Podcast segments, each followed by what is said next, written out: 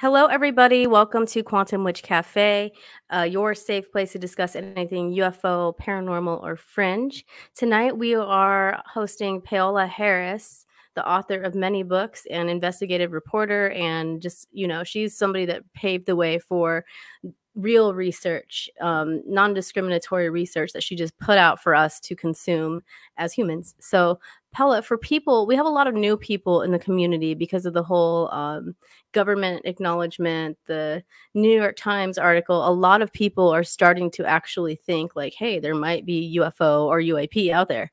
So, so tell people about yourself. Who are you? What have you been doing? We know a lot of people will know, but some will not. So, Okay, well, I'm uh, an Italian journalist. My name is Paola in Italy. And so that's very confusing for people. So Paula Harris is just fine. Priscilla, you can call me Paula. Um, basically, um, I um, am like Barbara Walters. I just do the work. I interview people, and out of, like you, out of personal curiosity. But I've been doing it for such a long time. I began my career when I saw the movie Close Encounters in 1980 and I, uh, you know, everything happened as a what do you call it, a, a ser- serendipitous event. In other words, it was all coincidences. I saw Close Encounters. I went to Evanston, Illinois, on a to, on a wedding that I was going to, and I met Allen Hynek. Uh, as you know, J. Allen Hynek was the head of Blue Book, the Air Force, and and I never thought he was there. He would be there, but I wanted to see the files, so just as a coincidence, I walked in, asked the uh, secretary, and she told me that um, they could use some volunteers. He was there. He came around the corner with that famous pipe, just like the movie, right. and he asked me to work for him for six years. So that was wow. my first. That was the when when you're working with an astronomer, you know it's real. It's not a joke. There's no joke. Yeah. And and and hired by the Air Force, there's no joke. And then he was famous all over the world. Oh, and oh, so uh, all I did was translate the Italian sightings in the beginning. And in the beginning, all I cared about was putting pins in a map, which was easy and it didn't bother me. I didn't start looking at what was inside or interviewing people about contact or any of that until later in my life. The irony is, I began with Dr. J. Allen Hynek, and now in, in my later years, and I'm 76, I'm working with uh, with Jacques Vallée, who is the uh, yes. the ultimate. Yeah. So, and I didn't do that on purpose. I didn't go looking for him. He came looking for me because of a case that that I have been working on for four years, actually five years. It's nine now, totally, because when Jacques mm. came on mm. board four years ago, you added up nine. But see, I'm telling you this because any research is not uh, done on the telephone. It's right. not because you go on uh, YouTube and get a few things. We, I, when I say nine years, I've been on location for nine years. Yes. Going back to New Mexico, it's expensive. Yes, I love that about you. I watched the interview with you on Gaia, and you were like, "I don't just sit at home; like your boots on ground." And I just love that because it's not common anymore. Um, people to get out there. Well, it's, it's not common because it costs money. I mean, you, I can't even tell you. We have to stay in a hotel. I have to get an airfare, uh, and mm. nobody wants to do that. Nobody wants to to uh, to to to spend their money unless they're subsidized. And there are some, you know, some of our colleagues that are subsidized, but then I then you owe that person that paid for it. Yeah. Uh, so I've been free because I don't do that and and in the early days when i like did the michael wolf case in hartford connecticut there's no way i could do that case from far away i had to get on a little tiny plane in 1998 and fly from i was living in italy at the time fly oh, into oh, yeah. jfk from there i flew to hartford connecticut I went into his apartment. I was the only journalist dealt with the Michael Wolf case. I was the only journalist that ever brought Colonel Philip Corso to Italy because here in the United States, people were so jealous of him and his book, even our own oh. people, that that they didn't listen to the fact that that was a turning point in UFO history. Yes. And the reason why that was a turning point is because I didn't realize it until I met Colonel Corso at the 50th anniversary of the uh, the Roswell party there that the reason why the secret was being kept secret was because of the technology, not because anybody was scared about aliens or anything. Right, it's because right. we have the technology. Yeah, that's very interesting. And I love the the first UFO book that was gifted to me was The Day After Roswell by my uncle.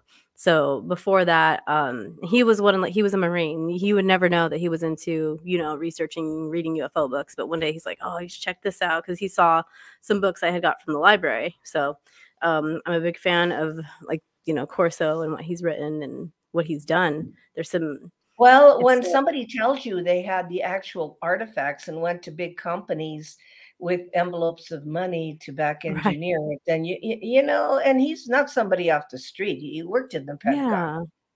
Yeah, yeah, yeah that's incredible. He, and and he worked in Italy. And when I brought him to Italy, he was the head of intelligence in 1945. Uh, and he was 28 years old and i'm going oh my god you know and he's showing me where the offices were and he showed me where uh, you know, a lot of his experiences were where, where the American soldiers were, the hotel they were. I mean, I was able to verify uh, everything he said, and our researchers are. I'm not going to name them. Bashed. I won't him, ask. bashed him. Oh, well, it's it's in the book Conversations with Colonel Corso. I wrote when I was with him. I realized I was with history so I wrote a book called Conversations with Colonel Corso. It's in three different languages Spanish, English, and Italian. And I uh, accidentally ordered Trinity in Spanish the first time. I and I understand Spanish, but I don't speak it and I cannot read it. It would have been a great way to learn Spanish, though. So maybe I'll keep yeah, it. I'll get it in English. No, no, no Spanish. Uh, but but you know, but I, I, this may sound weird to you, but I'm much more well known and well respected in in Latin America and in Italy than even here so because here here in America it's more of an entertainment field. Yes. I feel that it's more of this is my opinion is oh. entertainment. It's like oh, it's just like, you know, it's got it's sensationalism, entertainment and like in Italy, if you go to a UFO conference, nobody's wearing a T-shirt or a tinfoil hat or little gray alien right. glasses and all that stuff. That that doesn't happen. You know, yes serious. Yes. It's a serious subject. Um, and because I have a master's in education and I'm basically a teacher, I wish it were dealt with in a university more than, oh, than yes. you know conferences and stuff. But I mean, and so that's why I invented the uh, the Laughlin conference that goes on once a year, and Amazing. I've been doing it for seven years. November November 11th to 13th, I created oh, wow. a company called Starworks USA, and the conference had like Jacques Vallée, the remote viewers. I had Uri mm. Geller, Russell Targ. I have the conferences, I have the original people. And what's great about my, I won't allow craziness or, yeah. you know, t-shirts or, or, gadgets and all that stuff. So I can't get a t-shirt with your face on it and show up. I'm just kidding. I'm just kidding.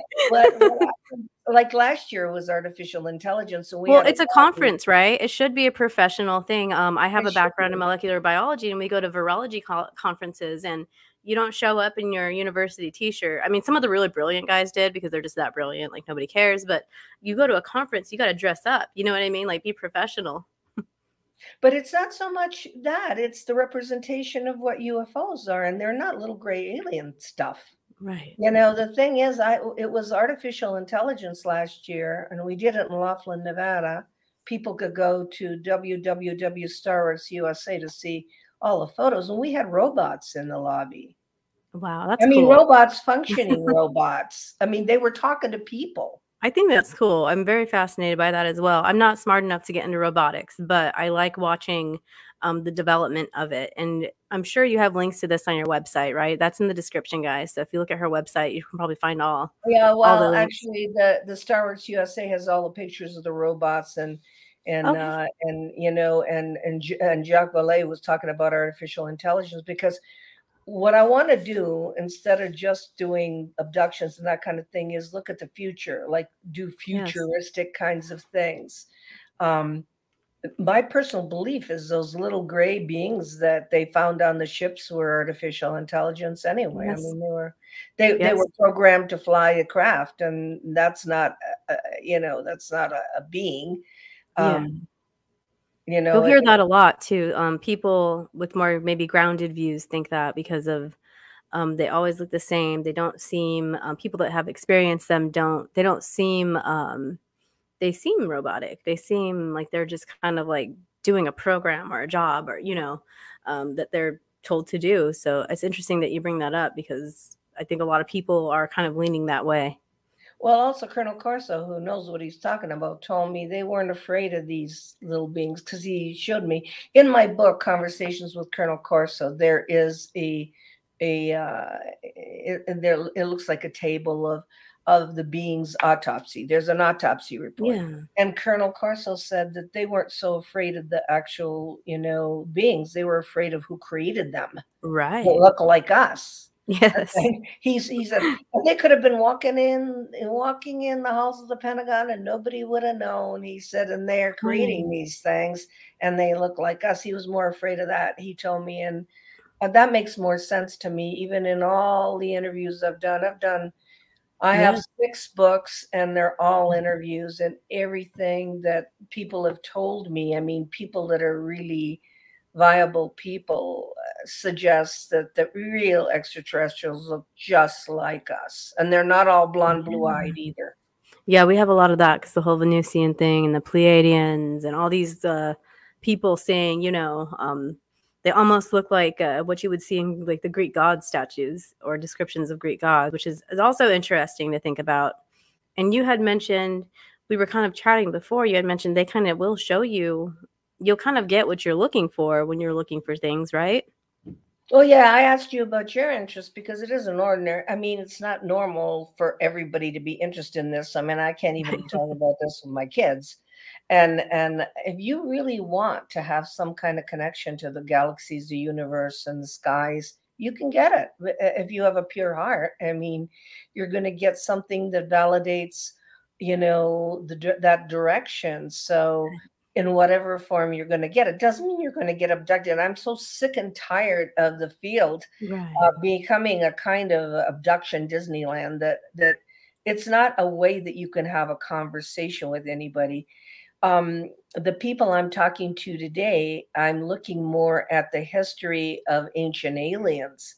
So Oh, if you go back there, you realize we've never been alone. I don't know where we're getting the Roswell. Yes, story. yes. We've never been alone. We're I think that all the know, time. so- I'm like, has nobody studied ancient Sumeria or am I the only nerd? You know what I mean? And people kind of like are stereotyping when we say the ancient alien type things, like because they think, you know, like the the Hollywood version of it that we see on the show, Ancient Aliens, people are they don't understand it, so they kind of like shut it down. But if you look at your history in your lineage, even genetically, you're gonna find some accounts of things in the sky, unidentified objects, and people from the sky.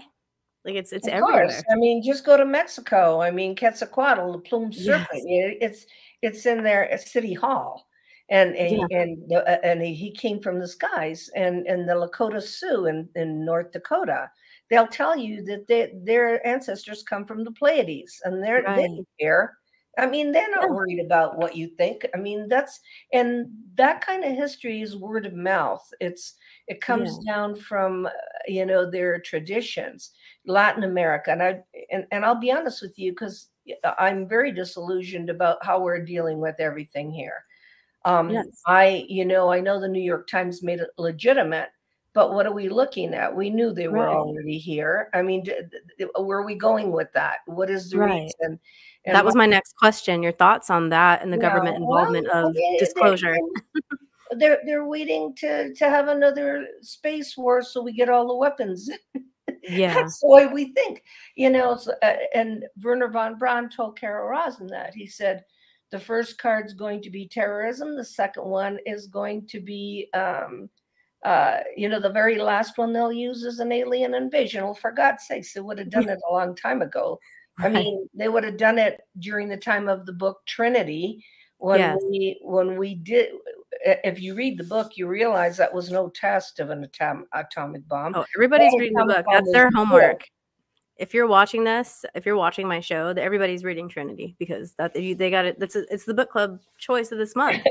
so and it just so happened that you said yes. I was like, guys, I'm putting Trinity in because you know Paula's coming on, and and I was and I told my little you know my little UFO book club friends. But yeah, so everybody's reading it again, and you know like not everybody. Well, everybody should understand that was not a test. There was no test. That was a real yeah. live atomic bomb that they didn't yeah. tell the people, the 70,000 people. And so when somebody like Jose Padilla's mom opens the door at, at 4:30 in the morning and sees the light of a thousand suns, she gets blinded right. in one eye. She gets blinded in one eye. He loses his eardrum, all the yeah. cattle and everything. And they never told him. So it isn't like it isn't like oh we did a test. You can't do a test of right. an atomic bomb. That was we, right. exploded the bomb. The, exactly. We, when we did that, though, it caught somebody's attention because I I really believe down deep that when you do that, it kind of rever- reverberates in every dimension, and it's almost like the kids have found the matches. Right. And so that is, I think, the message of the first crash. And by the way, that was yes. way before Roswell. Roswell. Yes, yes. Yeah. Yes, um, there is another gentleman, and I'll have to get his name. He has a website, and I haven't been able to get a, hold of him, but he talks about seven different crashes after the nuclear testing. Um, and it's really yeah, interesting. All that area. There was yep. was Aztec Corona, plains of Saint Augustine. There was um, there was Roswell. Roswell's just one of them, but the right. the, beauty, the beauty of, of of this, it supports Roswell, but it also it it we have the kids. Uh, uh, one of them died in 2013. Oh, yeah. Thank God I got I got yeah him before, and I have all of his audio, all of his video. Um, we have three kids still alive. We have the location, and they and and the nine year old went inside the craft and pulled something off the wall. So we even have yeah. So you know we have everything. It, it isn't like this thing crashed. It was 50 million pieces. It was strewn over three miles. It you can see the mark of where it mm-hmm. landed, and it hit a radio tower. And when it hit the radio tower, it spewed out something called angel hair, white white look like fiber optic stuff. That, and that's the, happened in other places, right? Didn't that happen? Was it in Italy where that happened at the soccer ball game? Yeah. So wow. I, I during I, a just, soccer game. Yes. Isn't that crazy? I just I yeah. just picture like my yeah. son, my little baby's playing soccer and these like but yes, well, I thought that was interesting because not a lot of people know that about Roswell and well, the other crashes. The one in Italy was a soccer game. They all looked up. I mean, you know, you want any more witnesses than that if you want to prove we don't need gun right. gun footage from a from a military camera to yeah. believe in UFOs. I mean, come on. If, if you study the subject matter, there's there's I mean, in China, it UFOs have shut down the Beijing airport. I don't know how many times. You know, yes, I mean, I people get out of the United States, they'll see that, that this is right. a common thing. But going back to the angel hair, I was talking to you about when when it hit the the white the tower, there was a metal tower, and then it, it landed about three miles away. It, it spewed out this. It looked like fiber optics because it's all lit up in pink and purple and everything. Right. And the kids didn't know what it was because they don't know anything about UFOs. In 1945, there was no Roswell right. or anything and they decorated the Christmas tree with with all that stuff. They decorated at Christmas. that is kind of sweet. You know, we're like we need. yeah, no, they put it on the windows and they put it in a bag, and their neighbors would come and say, "We like what you got in the window." So I lit up, right. and they gave it to them. So that yeah, coming out of a UFO. Can you believe? Yeah, it? they're so innocent, you know, and like you said, it's not how it is everywhere. It is now like we see it like i mean i see it because i that's what i read about but like even people like you know like there's neighbors that used to make fun of me for thinking about you know having talking about ufos and now they're like oh well did you see that well i mean if you, know? you have if you're logical at all eh, come on you yeah know, eh, it, it's it's uh i mean I, I even hate going there anymore if you yeah. look at renaissance paintings there's all kinds of ufos Absolutely. there uh if you study ancient aliens you know that the people come from the stars well who do you think they are you know right today if you if you study and i really really and i'll even mail it to you um appreciate the uh the work of Jaime Maussan, the journalist in Mexico, because he's always at my conferences in Laughlin, and people should come just to hear him. he had a whole bunch of videos of, of UFOs this year going in and out of volcanoes.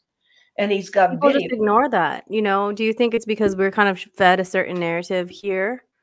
No, or- because we or- don't think it's anywhere else except here. Yeah, unless you've done your research, right? Like, Oh yes, you have to be international and you have to look at everything. You have to look at um I mean, he's looking he he chose uh to look at his presentation was amazing because he chose to look at the UFOs coming out in the volcano in the Canary Islands and Etna in Italy and the one they got in Mexico City. These UFOs are coming in and out and it's security cameras. Security what do you call it? The security cameras you see them and then he another thing he showed which i was blown away was the meteorological charts of storms that go across the country and there's this symbol that appears in all of these charts uh, television charts and and the symbol is a spiral and and and we didn't put it there i mean none of the guys that were doing the graphics put it there so the message as Jaime said is watch out uh, the ecological problem on this earth, the storms,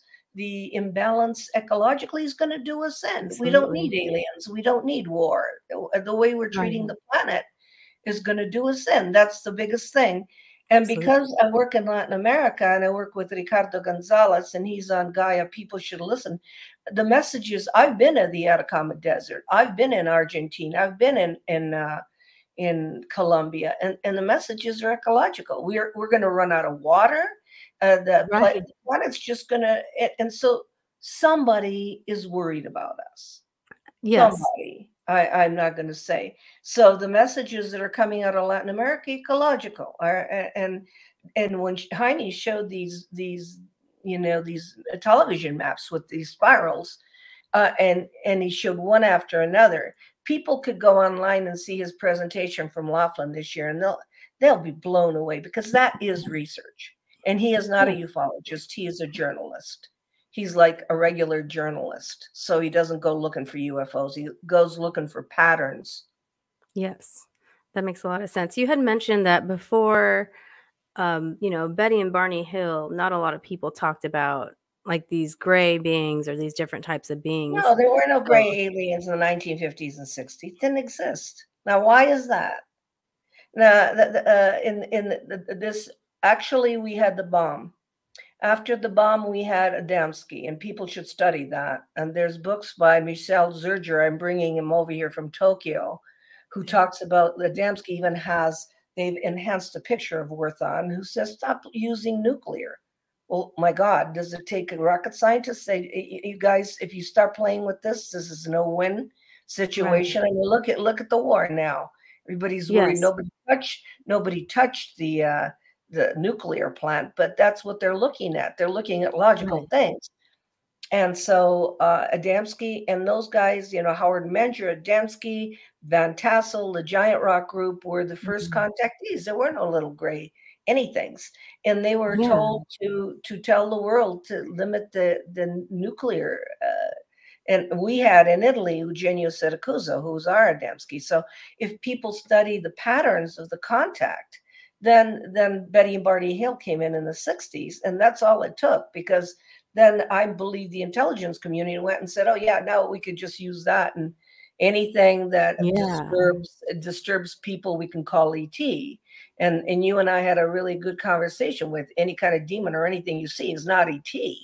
It could Right, be. I, I believe I could believe it. It could be from other dimensions. It could be you called it in you, because there are there are other entities and other dimensions Yes, ghosts, so eh, all of that stuff.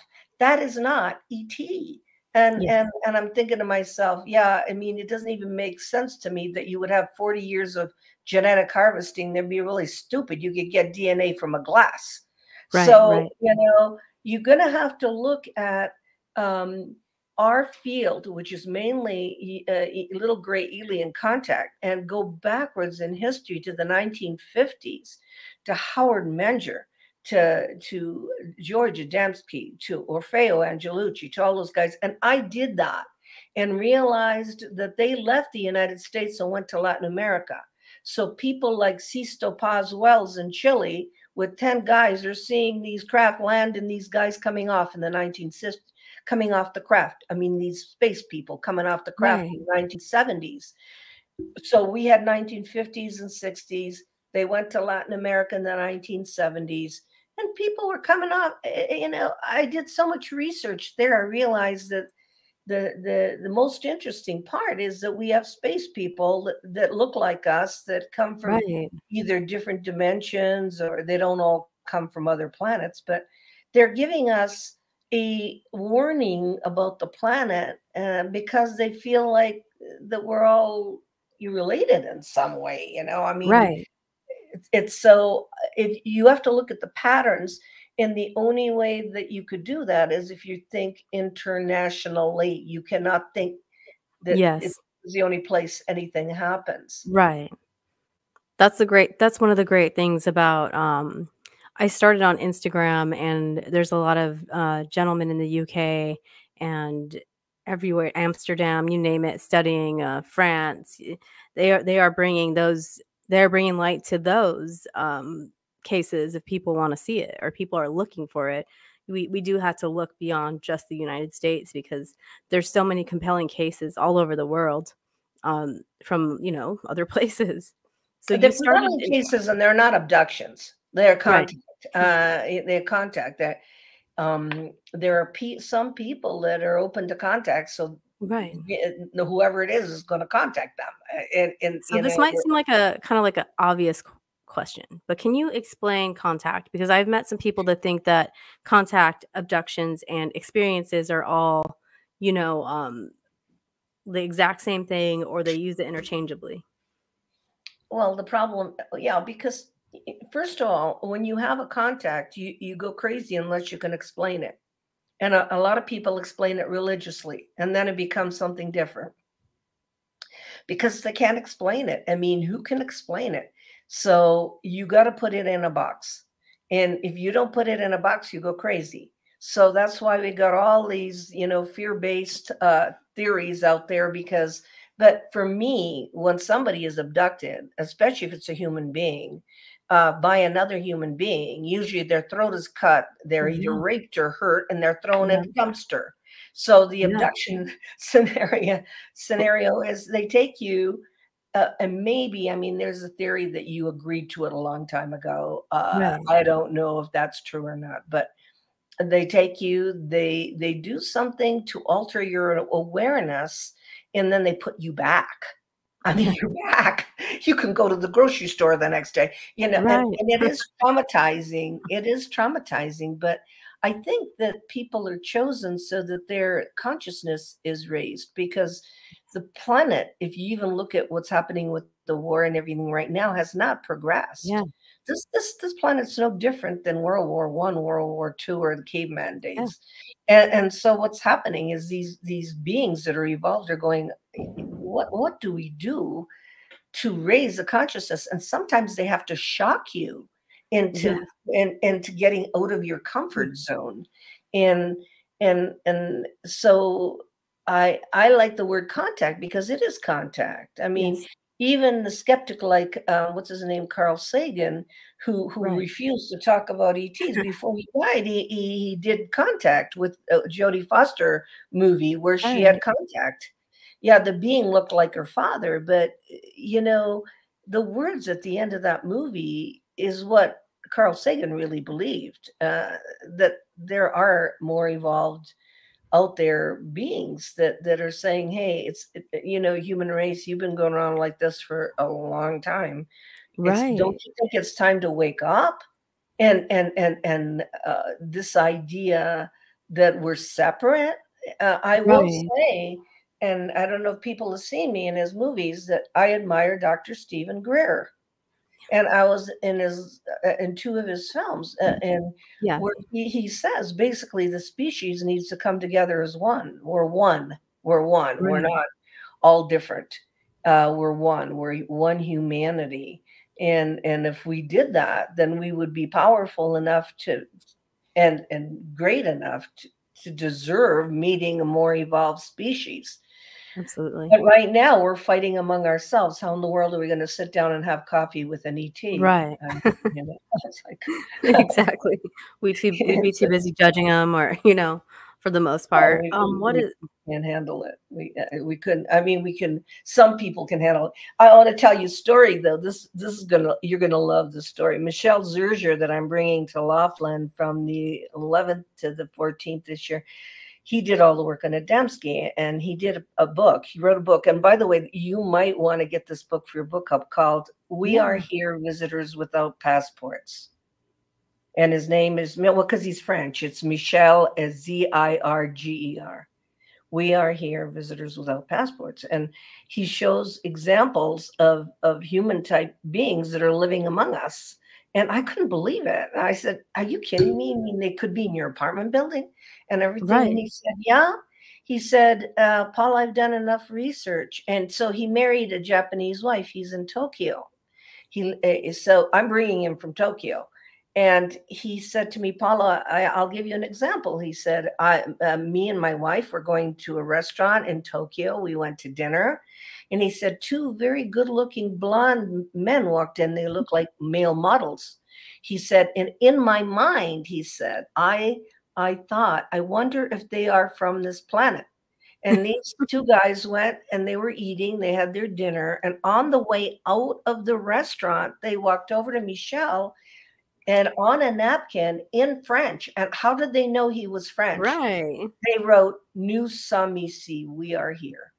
Wow. That's That wasn't just that, that really happened. And, Yeah. and they're in Tokyo and he's French. And so they read his mind when they walked in. So they gave him the satisfaction of and, and, and actually that interview is on my is on my YouTube channel for people, but I want people to question him on the amount of work he's done on the on the Adamski stuff.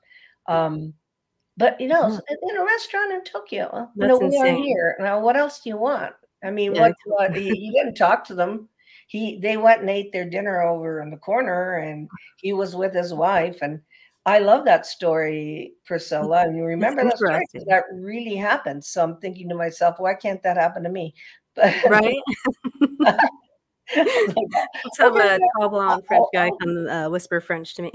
they can, come and say we are here. I'm okay. I'm, yeah, that "Yeah, would be well, cool. Yeah. Do you want I think the the world wants that. Like um there I got in a little bit of like a people were not happy with me because I put, you know, people kept saying like they want the uh ETs or the extraterrestrials to come save the world right now. And I said, Why how is it do that? there? Make another religion. We'd have an ET religion like we did. Right. You know, why would we? Then we everybody would adore them. We'd have another religion. It'd be stupid. No, Yeah. that's not how you teach a baby to walk. You don't walk Right, for you don't walk for them. You inspire them. You inspire them in some way to get up and walk, and they have to fall down, and then they get up, and then they walk. No, they they're never going to do that. I Right. I do believe that they may interfere. Uh, like many people don't know, but there was a huge UFO over Chernobyl that sucked up a lot of that radiation. And we, I saw that picture because I was living in Europe from 1992 to 2007. So we were getting photos uh, that nobody saw, and uh, they there was one that was over Chernobyl. I mean, but I, I think they're sick of it. They're, I mean, how many times do they have to step in and stop something from happening? The, Right. the Malmstrom Air Force Base, and you Yes. probably know this, you know, shutdown. How, how many times? Yeah. Multiple times. That's uh? Rob Salas talked about that, I think, um, one of his uh, press Salas, releases. yes. Yeah. How many times do you have to do that with people don't get a clue? And not only that, they didn't destroy the missiles, they just shut them down so that the following week they could go back up again. Exactly. You know, logically, that's not a hostile act.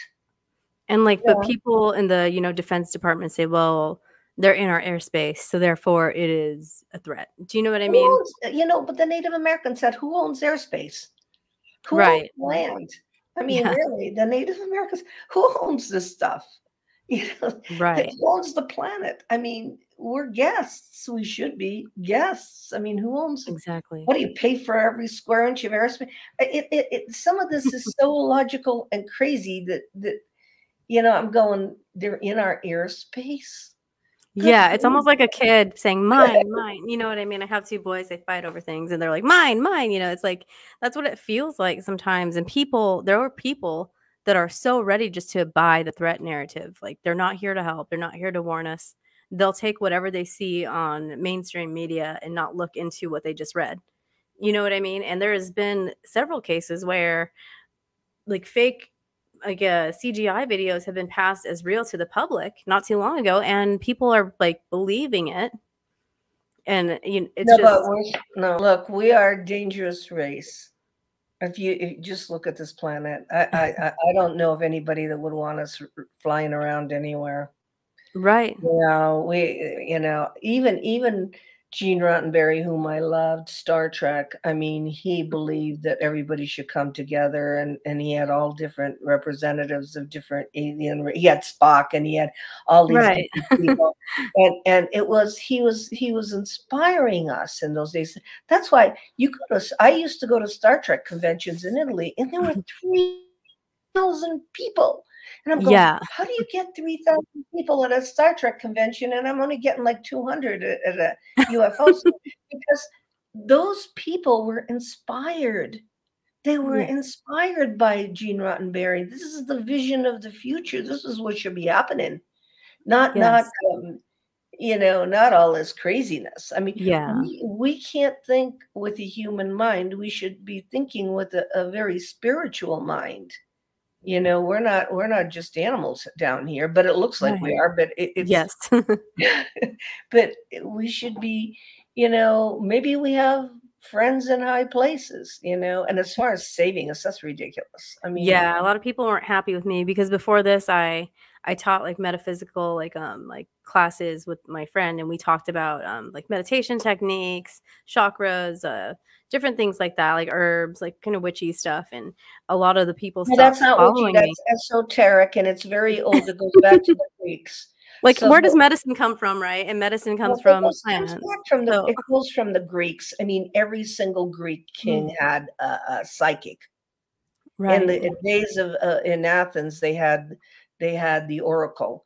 In Italy, yeah. the Romans had the Sabaeans. I mean, people are stu- they're eh, they're not educated. That's a problem. They don't look yeah. at. They don't read so, beyond what they see is the problem. Well, so if we're history. trusting, I mean, it's history. This what I'm telling you was real. I yeah. mean, they it's history. That's who they had by their sides before they went into battle. The Oracle of Delphi. Right.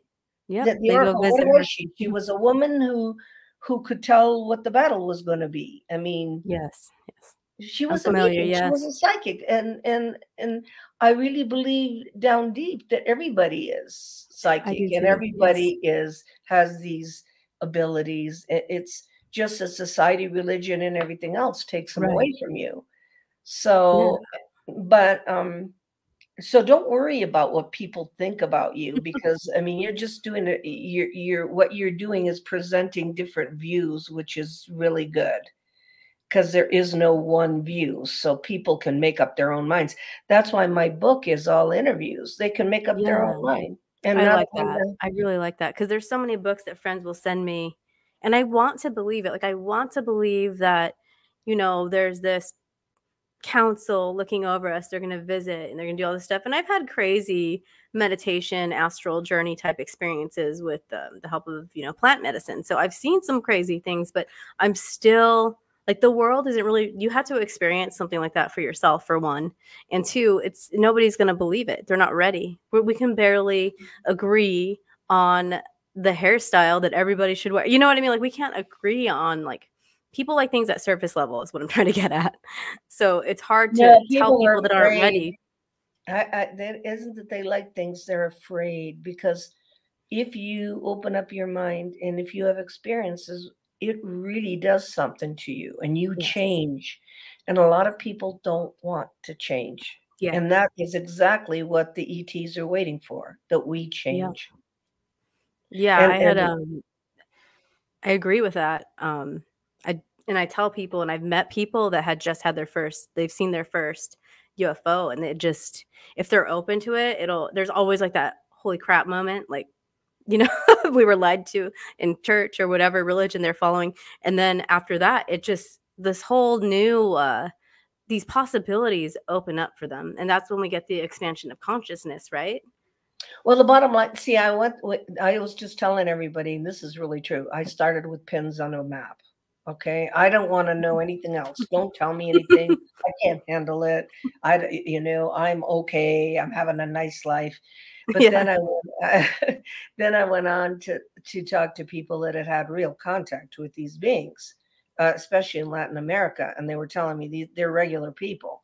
And then they were telling me what the messages were, and they were, and and then I went from there to, oh, well, what's the bottom line? And with the help of Grant Cameron and a lot of other people that have oh. gone way past in the UFO field, we realize the bottom line is the expansion of consciousness. I mean, why else would they mm-hmm. visit you?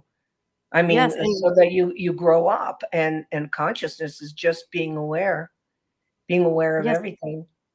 You had mentioned before too, like they're gonna. Um, I told you about my experience. You're like, well, yeah, they showed up as I believe that you saw a UFO from outer space because that's what you were looking for, and that really plays into how does that play into the phenomenon, I guess, and our consciousness? Do you think? Well, what you saw, we don't know came from outer space. We didn't right. Uh, sit down and have coffee and ask them where they came from. you, we can't assume. Right, right. What you saw was magic and it was the opening up of dimensions so that you could see past your your four dimensional level and showing you that you're capable and you walked away and weren't freezing you know freezingly i call it you know like uh, paralyzed and scared right the so ontological they, thing yeah, having crisis right and- yeah, I mean, you were like in awe you were like a kid like wow those do you remember in, uh, in close encounters the little boy that was taken and he kept saying ice cream. Yeah.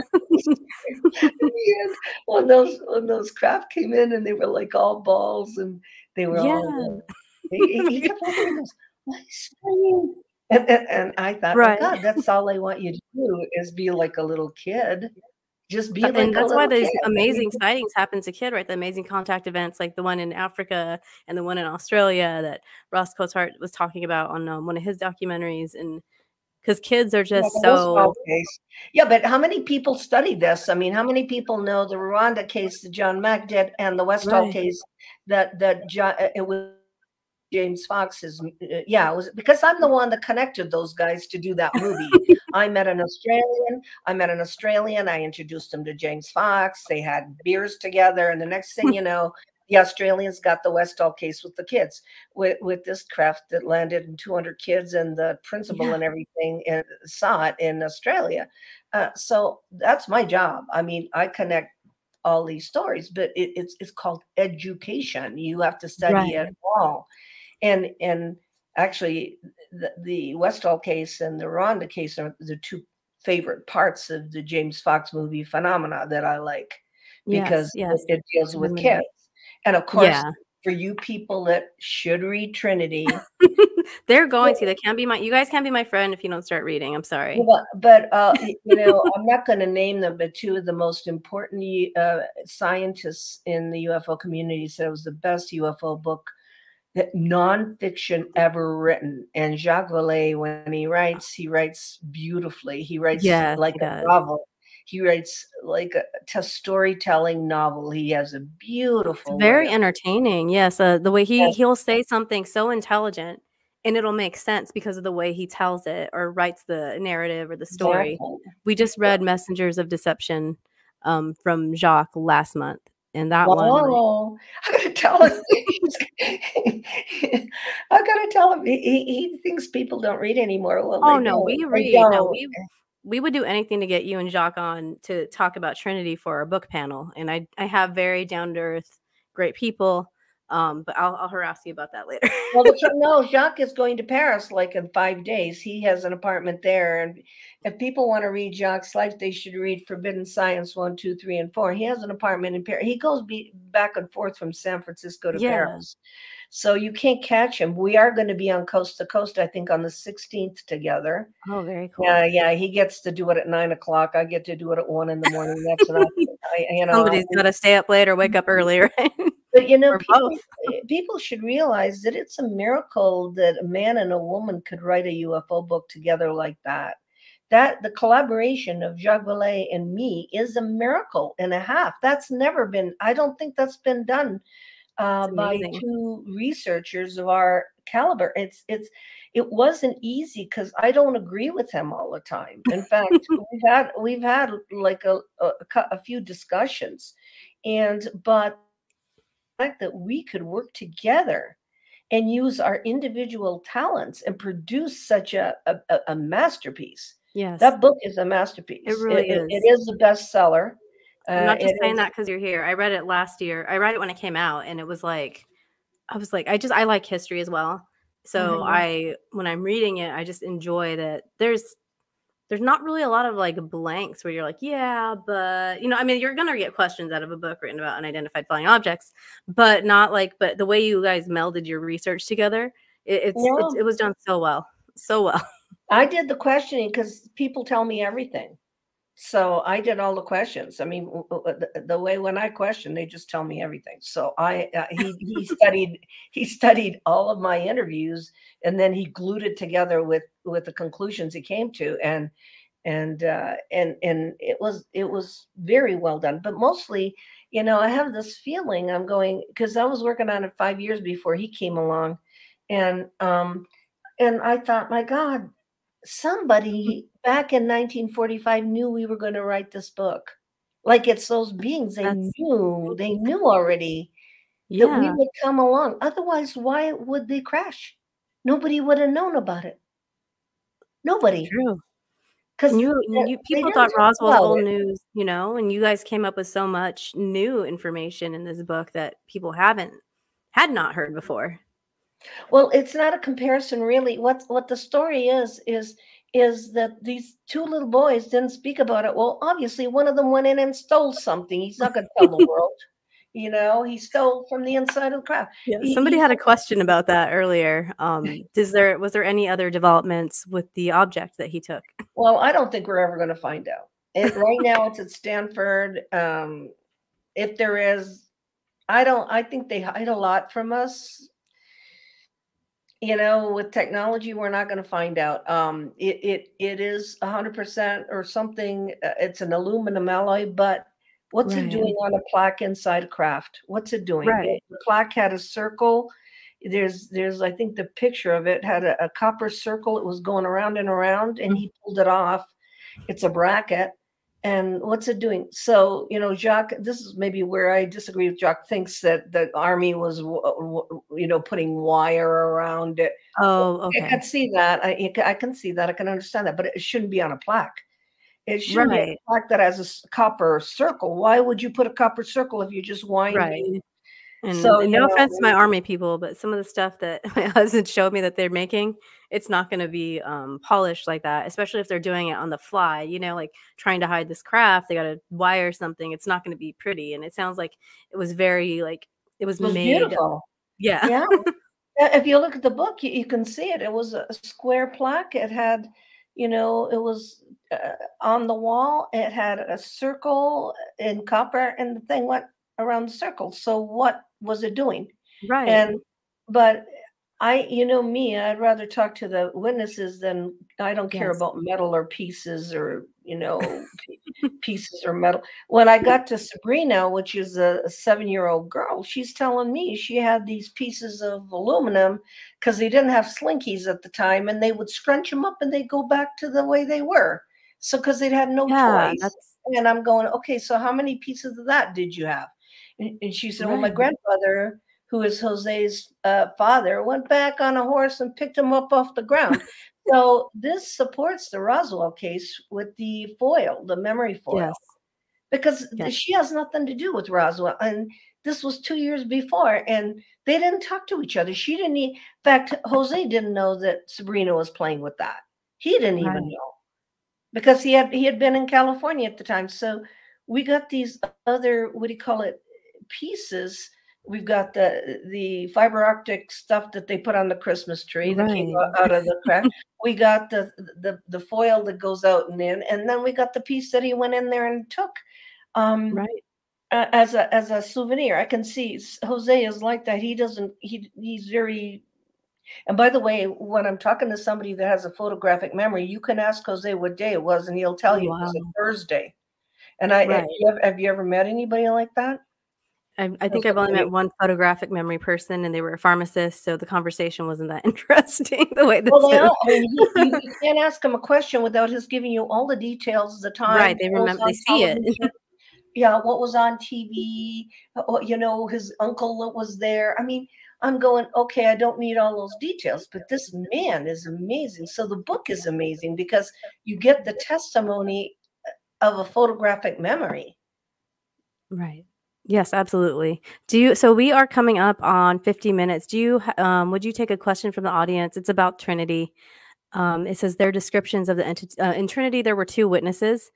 Mhm. Their descriptions of the entities differed between the two witnesses. What do you make of that? And do you gravitate towards one view or, no- or another? And hello, everybody that just joined. I see John. I see Benji. I see Rocky. K2, K4, 2D, Diesel Girl, Existential Minds. I, these are all my my people that always support. So thank you, real quick. thank you so much for being here. So, what do you make a diff? What do you make of the differences of the Well, beings? first of all, you got uh, in the book. I've got to say what they say. I, I've got to. I gotta. I've got to tell what they say. The six-year-old, because he was focused on the eyes, and the eyes for him were insect-type eyes, but they were big black eyes. But he he loo- he thought they looked like a fire ant, um, and they were grays. They were the typical grays with the long, spindly arms. So they it was no fire ant. But the problem is that there was nothing in the there were no books kenneth arnold had not come up and talked about ufos yet they had no frame of reference so as a child he's looking at them as kids like they are because they're only three Right. feet tall and the eyes were what got Reme and the eyes uh, he thought were like insect type eyes because he doesn't know what to compare them to but uh, Reme had a vision. He had a vision of people falling out of skyscrapers and Oh, he had never seen a skyscraper.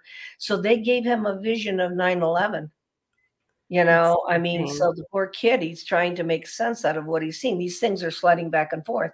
And so jose is totally different. Jose is hearing them crying because he thinks Oh, yeah. he said they're squealing so he thinks they're in trouble. He wants to go in and help them. He's not afraid of them.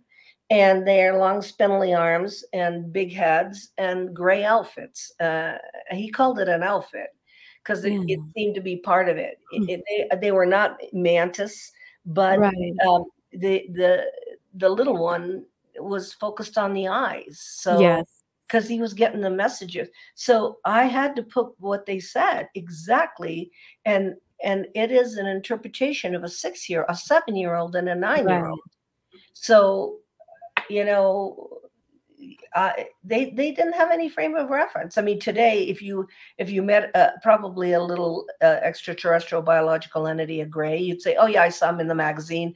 I saw him on Yeah. TV." You know, but there was nothing, nothing back then. Right. Right. But that's that's very interesting. Um, because like you said, like now we know what it is. We have an emoji. Do you know what I mean?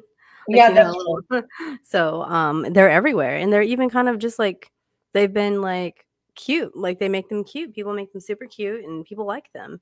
But, but that's not not, the aliens. Those are just Right. little robots that the, the the ET is like us. I don't even know how to say it. That's I think that I think it makes sense. I mean, I think that if God created humans here on this planet, why would He just create them on here? He, he created them all over the place, and they some of them are more evolved, so they can come here, and we we can't even get off of this planet. So, uh, Uh, you know, it's uh, it's time that we grow up here, so Yes, so we could go absolutely. among the stars, you know, so we could go, we could go if they want us, you know, if they would want us to, to Yeah. travel. It's interesting. The first thing we're worried about as humans is getting weapons up there.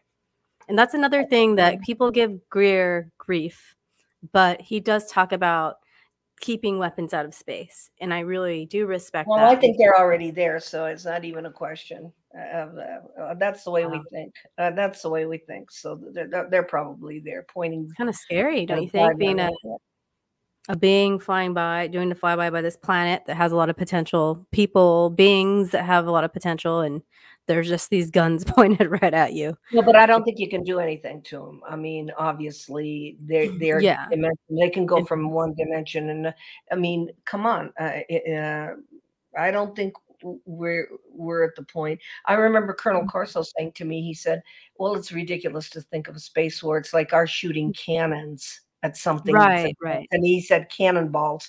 And this is a man in the military in the Air Force, so he's our shooting cannonballs at something, you Yeah, our weapons are archaic to a like, technology like that, so And and and I, you know, I don't think in those terms, but I've had like very important people. The people I've interviewed in all my books are like Edgar Mitchell, Apollo 14 astronaut, Colonel Philip Corso, um, a lot of intelligence people. I did the Charles Hall case, the one you know in in uh, Indian Springs. Uh, my God, I've done so many of these cases, and they're usually military, and Right. and military people are very stable when they're Yeah. describing things, you know. So and and I hope I did a good job because I just put down what they told me. I didn't change one word. That's that's very respectable, you know, and that's how journalism should be. You were just trained correctly and you you took your role as a journalist seriously. We are up on 5 minutes um, to the hour, and I had a question. Um, I had emailed you the question. I'm going to read it. I keep looking down to see my questions. I'm not. um, though, so this is regarding the UFO community. Um, they seem to be divided at the time into different camps.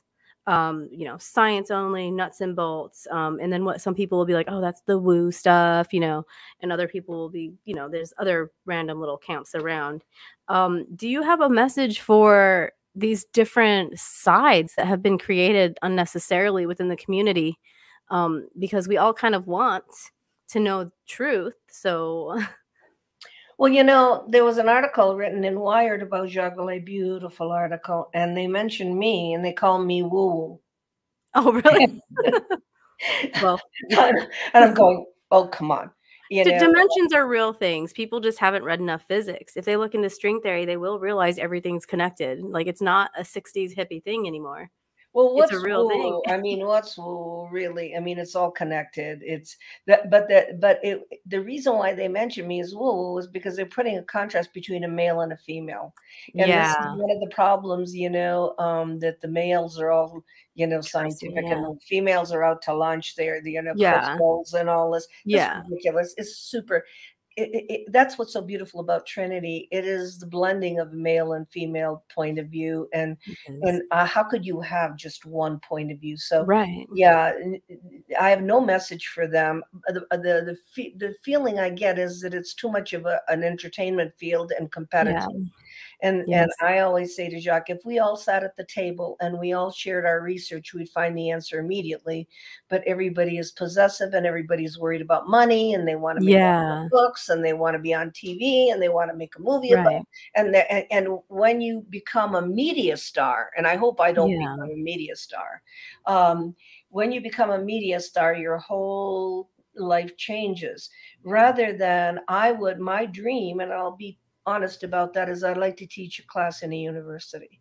I like That would be amazing. class and I like students to come and I give them all of the the the real and I do teach for Michael Salla's Exopolitics Institute online, very but. I would like to I would really like to to bring this to to a university and, and off the off the circuit of you know entertainment so uh Yes. but i don't know if i'll ever see that so but you just asked me so i just answered your question Oh, I think that's a great goal. There needs to be, if people are going to complain about, you know, um, wanting more answers, then go to school and get some answers. Do some research and find some answers. So I think and read and read Read. don't get it from youtube but when it's digested by Yeah. somebody else somebody Yeah. digests it and gives it to you no no read read go to the source i always as a teacher i would never take anybody's paper that, that they had to have footnotes they didn't they had to go to the source they didn't have to go to youtube Yeah.